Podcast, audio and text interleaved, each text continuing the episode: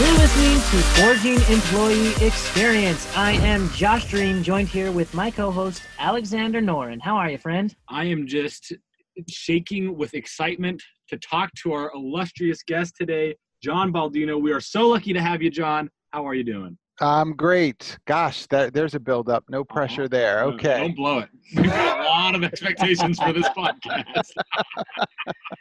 John, we're very excited to have you. Let me ju- just tell our listeners a little bit more about you. John is the president of Humareso, an award-winning global human resource consulting firm.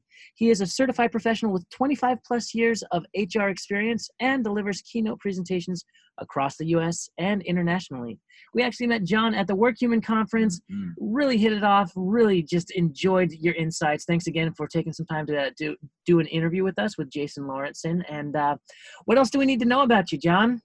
Uh, you know, I, I uh, respond well to long walks on the beach and, and Mhm. Merlot and, and, you know, all those things that people would expect. No, I, um, I guess uh, I actually do like the beach, but no, what I would say is, is uh, besides that, that uh, fantastic bio, uh, I am a Philadelphia kid.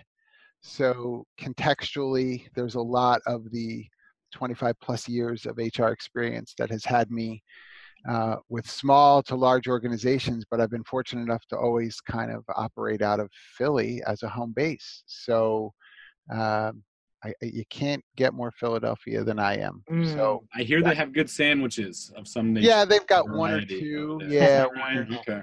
yeah, There's yeah. some cool stairs to run up after you do a nice Yes. workout boxing. Yes. No, I got a cheesesteak in, in Philadelphia, right? Because I visited and, and you have to. I was terrified to, to place the order. It's it's frightening. It's scary in Well, some of the some of those wrong. shops. Yeah. if you Right, no, wrong. If you're if you're a tourist, it's scary. But uh, Yeah.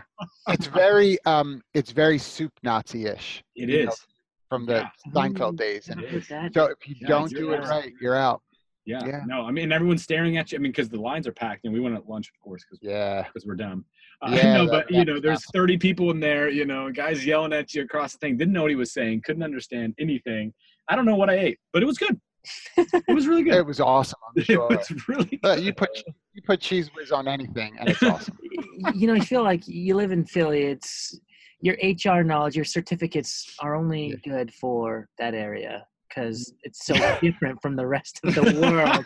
You can't you can't relate with anyone There's- else. There's some reciprocity, though, right? I, I, I hope. Yeah, being in Boston. It's funny because yeah, right. You guys are so innocent. The the uh, uh, you know the funny thing about that is uh, when you when you practice HR, you know, across the country, like I get to do, certainly you have to be mindful of of geography in terms of the way in which um, culture is impacted by the surrounding area, right? So in the South, there may be an expectation for people to to be a certain way, you know, bless your heart and all that good stuff, and Mm. and and the west coast for the you know sort of ethereal granola kind of perspective on things but the funny thing that i see is you know without being too cheesy people are people it's really base basic communication it's clarity and expectation i think if you do those kinds of things and treat people well it you know the nuances you can deal with right. it, it's the rest of it is so, sort of child's play. Um, the struggle for most people is in those first couple of of aspects that i mentioned. They just we struggle with yeah, yeah. It seems like sometimes we we latch on to what's different and Yeah. we interpret it any which way, uh, for better or worse. And, and so, yeah, yeah. so tell us a little bit about your your company. I, I I've just been fascinated on how it started, uh, what role you play in it, and and what benefit you bring to society. Uh, oh my gosh Yeah. that i don't know that i can answer that third question that The right last now. one's the kicker. yeah benefit to society there's so much pressure there um, uh, so i started actually i started humareso uh, almost seven years ago and uh, it, was really born out of what i see um, that I, some other brilliant folks see as well which is you know human resources as a discipline um, is needed by organizations of all sizes. You know, it used to be that you would spend your money wisely on a you know senior level HR folks um, in a larger organization because you really wanted to uh, kind of be be best in class and, and be able to pivot with the economy and what the market was asking and, and the competitive analysis that had to be done every day almost. Um, but now you have 50 person companies 100 person companies, 250 person companies, 500 person companies that need the same kind of expertise. You can't wait until your organization is 5,000, 50,000 employees. You can't. You, you got to get to it a lot sooner because we're competing a whole lot sooner. And uh, and so Humareso was really born out of that. How do I get these kinds of opportunities, these skill sets and competencies to a larger audience that is never going to hire a VP of HR? Mm-hmm. um, right, or a senior HR director of some sort, um, uh, but give them the same opportunity to compete. Um, and and that's really where it came from, and and it has um, thankfully taken hold, and and we're fortunate enough to be able to work with companies across the country, uh, and in all kinds of industries. Um, so, so John, answer me this because yeah. th- this podcast is all about employee engagement and yes. crafting the employee experience. Mm-hmm you as an expert going into organizations talking with them and dealing with these kinds of issues what's the state of the union um, it sucks no i'm just kidding All right. I was hoping you would say that so blunt right? because it's so right? true. Yeah, and it actually necessitates the need for our podcast. So it's very self-serving. Thank you. Yes. Thanks for yes. plan. You two have your finger on the pulse. No one else does. no one else does. Clear. Uh, it, you know what? What is the state of employee engagement? I think um, first off, some organizations um, definitely care about the state of their employee population. Really, they do want to know that they are engaged, productive, um, that they see the value that they bring to the organization. The struggle is the manner with which they think that happens. You, you throw a survey to your population once a year to measure how engagement's doing, and that's really all you do it, you really aren't giving the right message that you care about employee yeah. engagement mm-hmm. you care about measuring it but you're not really doing anything about it um, I think that that employees find themselves in a really interesting position today, which is um, because of the the way um, our economy finds itself with unemployment. Right, we've got very low unemployment. We have um, a, a, high request of skilled laborers for certain jobs, and we don't have enough of these skilled laborers to handle these jobs. Um, those that sit in a seat um, in, in certain organizations that can go somewhere else, that can shop around, that are being wooed regularly because of LinkedIn, as an example. Mm. You know, they don't have to sit in an organization that's crappy for as long as maybe they needed to a little while back 08 09 2010 you know we're past those years and we we still have organizations that are functioning as if it were 10 years ago um, it, it's that's not the state we're in things have moved quickly uh, and so you know it doesn't mean though on the other side of things to kind of talk employee engagement as well employee engagement is not the same as employee pandering we don't give everybody what they want all the time because we lead out of fear. That's silly. Mm-hmm. That's not engagement either. Um, you know, it's it's like trying to to get somebody to love you who really is not interested in you. What a waste of time. Why why would you do that?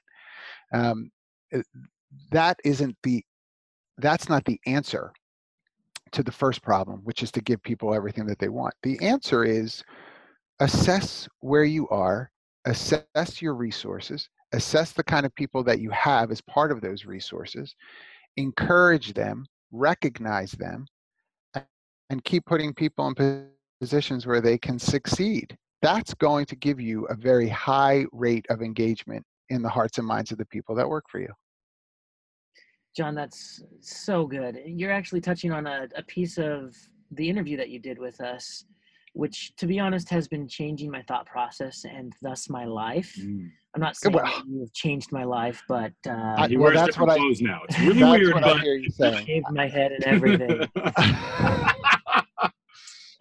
you just you just mentioned uh, we, we asked you like what's the best thing that someone who's interested in engagement can start to do now? And you just said, be a resource. Stop making excuses. Yeah. Stop saying that there are so many things in your way. Just do whatever you can to be a resource for individuals. And you said that was the mantra of your life. Tell us a little bit more about that journey and what it means to you. Yeah, th- thank you, really, because that's important. I, I, you know, personally, uh, that's what I live by. I, each day, my job is to set other people up for success, and most days that needs to mean it's not about me. I have to be okay with that being true. It's not about me. Um, and when you do that, you really give people a chance to sort of shine in a different way. And and shine mm. doesn't mean every person is going to lead, you know, the company meeting for 250 people that day. That's not what it has to mean. It can mean that there are small ways in which the investment of their skill set to the overall organization is highlighted, is recognized, is appreciated, is rewarded. That's that's a lot for someone to take. Um, you know, I had a meeting today with one of my own employees um, at Humareso, and and we were you know, talking through career development and uh, uh, his career development here and, and where things are going. And, and I, in genuineness, by the end of the, the time together, we're, we're sharing with one another, you know, love, honestly. Mm-hmm. Right. We are, I'm supportive of you. I love you. I want to see you succeed. And the response back is, I love you too. I want to see this company do awesome things, and I'm grateful for the opportunities I have and the transparency you give me to see where we're going. I mean, that does not take, uh, you know, a master's degree to do that. I'm not knocking master's degree degrees. I have one of my own, um, but what I'm saying is we can't forget this the simple in the way in which you can invest in people's lives and set them up for success. Sometimes we overcomplicate things. Um, and and because we're really smart especially in hr we're really smart hr people mm-hmm.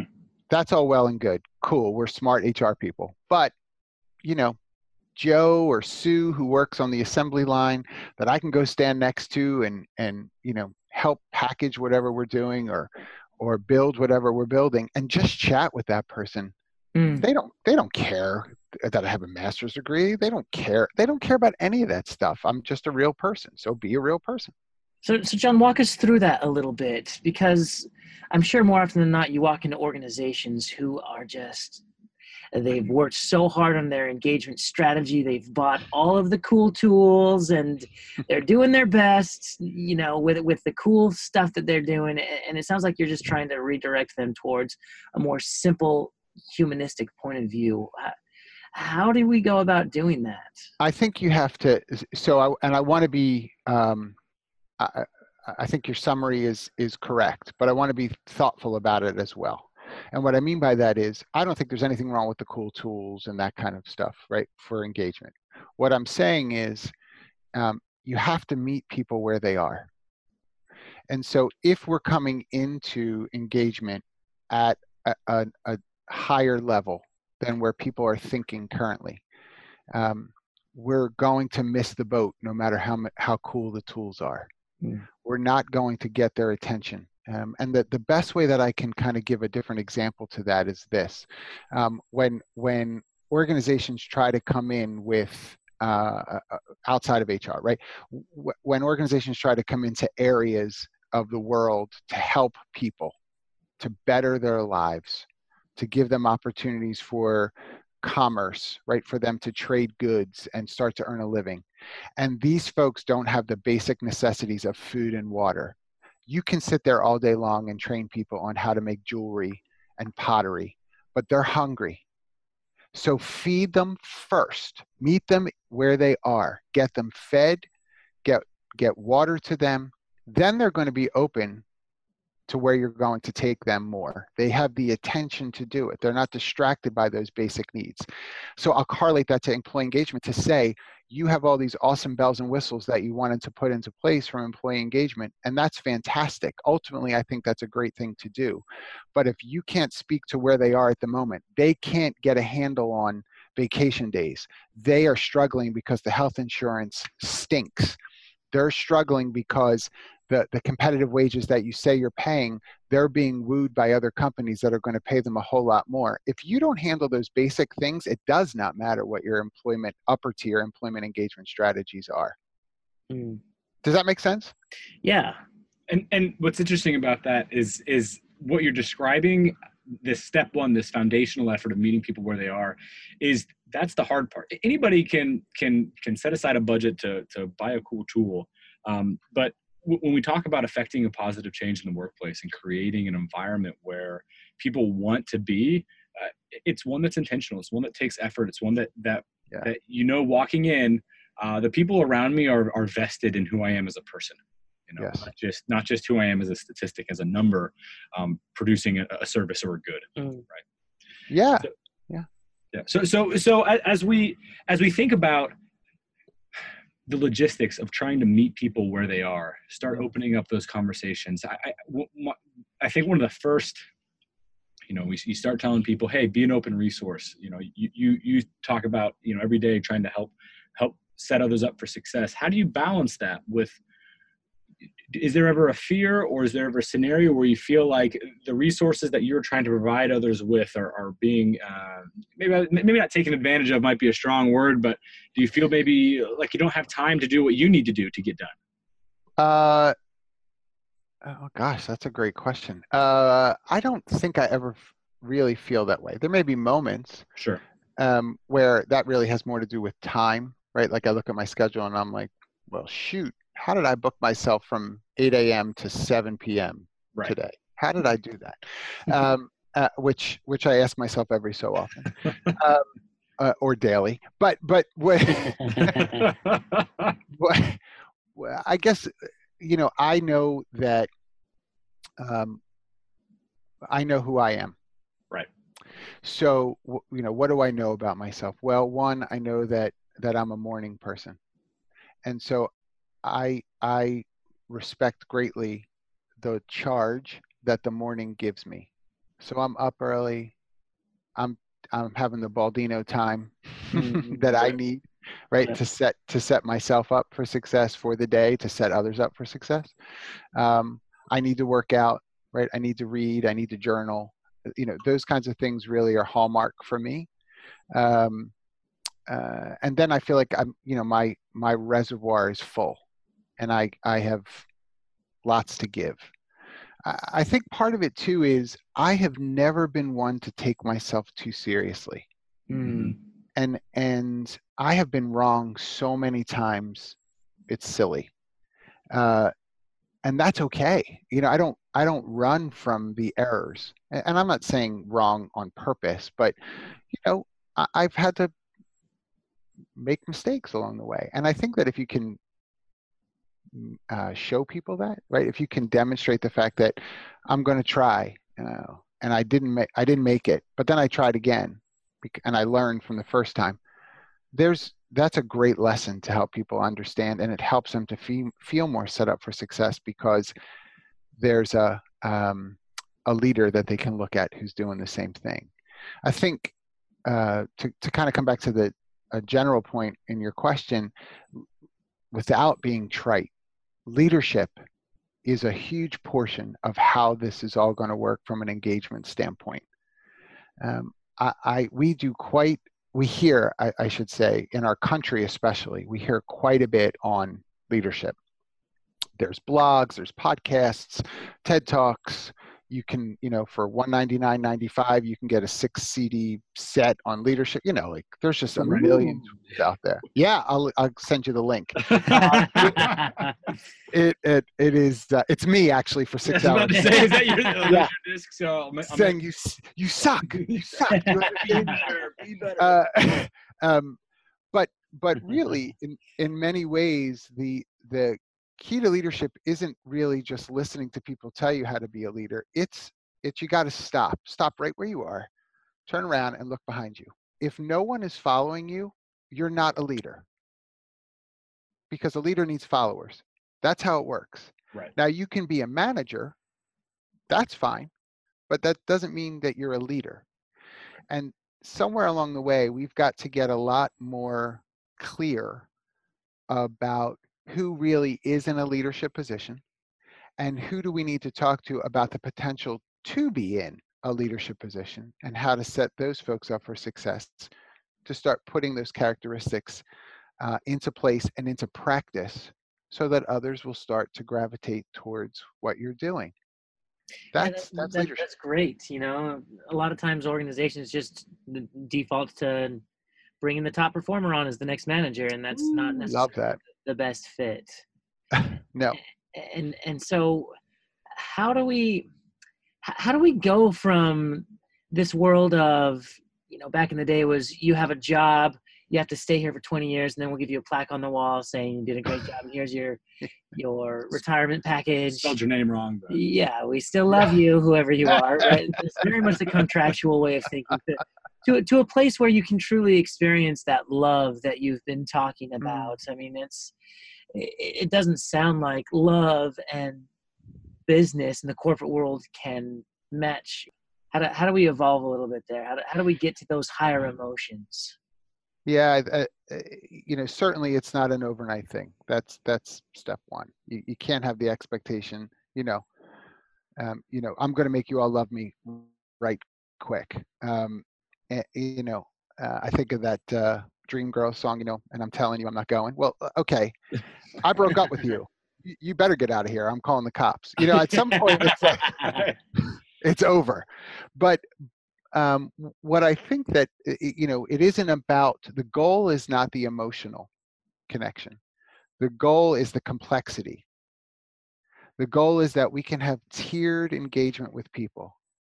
Every conversation doesn't have to be life changing, but there should be one or two once in a while that are Mm, every conversation doesn't have to be theoretical. There needs to be some that are incredibly practical and tactical, right? That you can have that width of a um, communication strategy with somebody and not have to always be apologetic because it isn't something that you think it should be every time. I don't sit and tell my employees I love them every day. I don't. If that disappoints people listening, I'm so sorry, but I don't. Um, uh, you know, I don't tell my wife I love her every day. Shame on me. I, I probably right? But but I you know that in some ways would not be healthy. That that would not be healthy for me to do that to my employees every day. Um, what is healthy is the demonstration of care and compassion and concern for the people for whom I depend on. That is an act of love. And so I need to make sure their environment is healthy. I need to make sure that they have the tools and resources they need to be productive and successful in the work that they do. I need to make sure that there's opportunity for lines of communication, not just with me, but with one another, with the layers of management and, and line level folks. Um, I need to make sure that there's opportunities for learning because learning is a huge part of this. You know, how am I investing in the in the professional development of people that will overlap into their personal development? all of those things have to really be aligned and considered to get to that complexity of relationship. And complexity is not a negative. I know that sometimes it sounds like it's a negative. Oh, you're very complex. That's like saying, you know, oh, so and so's interesting. Crazy, Well, that means they're crazy, right? So mm-hmm. that that's not what I mean when I say complex. I mean it that we can have tiered conversation, tiered expectation, and tiered involvement. As I said, every conversation doesn't have to be a home run. We need some base hits. You have to have some base hit conversations with people. Um, I, I also think that that from a leadership standpoint, you have to model a whole lot more than you mouth Mhm. and and too many leaders are mouthy rather than models Mm. so i want people to to catch what i'm doing from being around me without me having to sit down every time and say did you see what i did there? Did you see how i talked to that person? And i told them this this and this. That's what you need to get better at. Well that sounds a little bit disciplinary maybe a little rebuking mixed in there. Maybe model it and then turn to the person and say all right what did you see there? Anything anything stand out to you? And be ready for them to say not really i don't know it's kind of like how you always talk to people Yeah, okay right. right because that's more about me i think i'm being awesome and showing something and maybe i'm not maybe i'm not right. Right.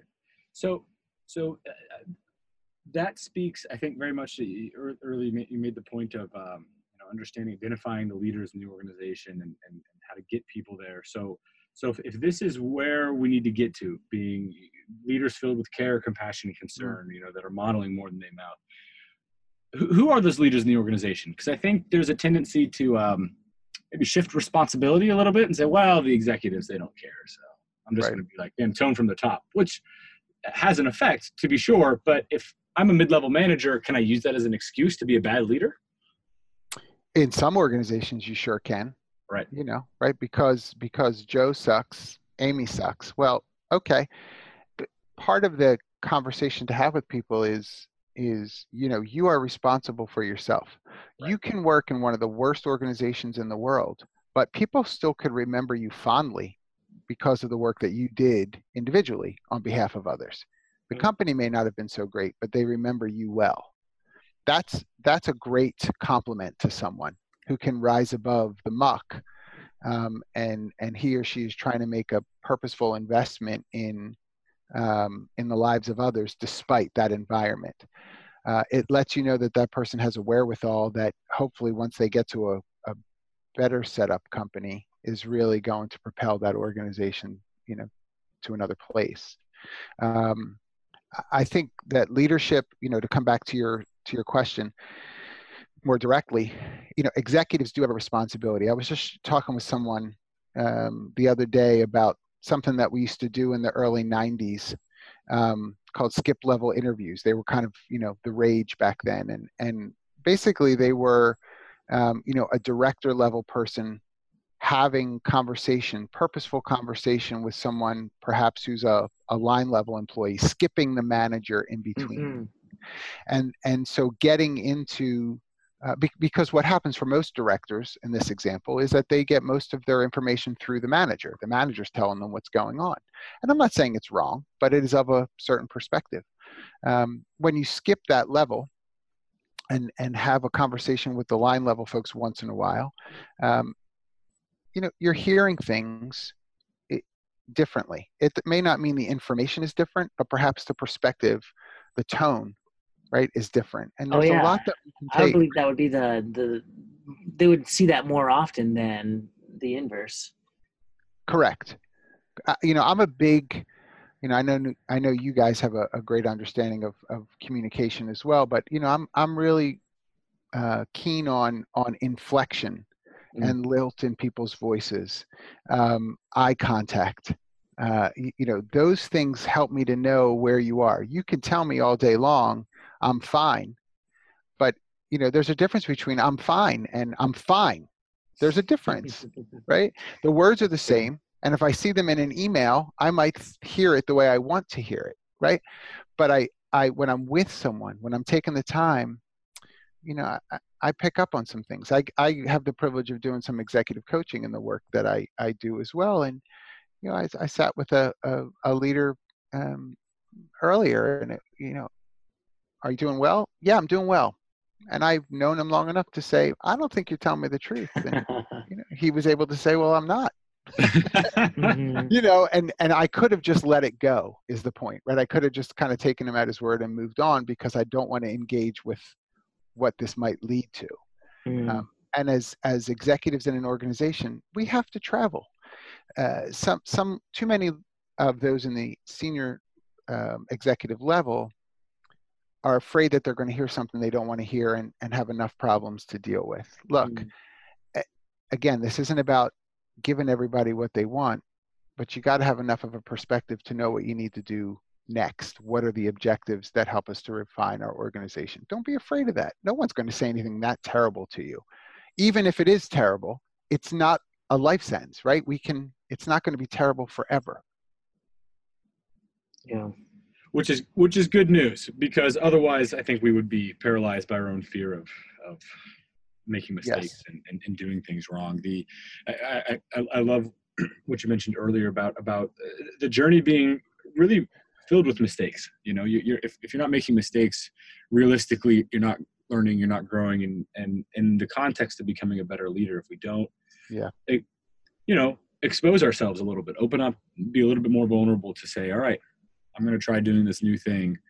may fall flat on my face, but as long as I'm trying to do the right thing, I can just get back up and, and keep keep slugging away at it. Mm. Um, and Absolutely. and and so as we as we wrap up the, the episode here, what are some things that you, you would recommend to somebody just tomorrow? You know, someone listens to this episode today on the ride home, and they say, "All right, that's great.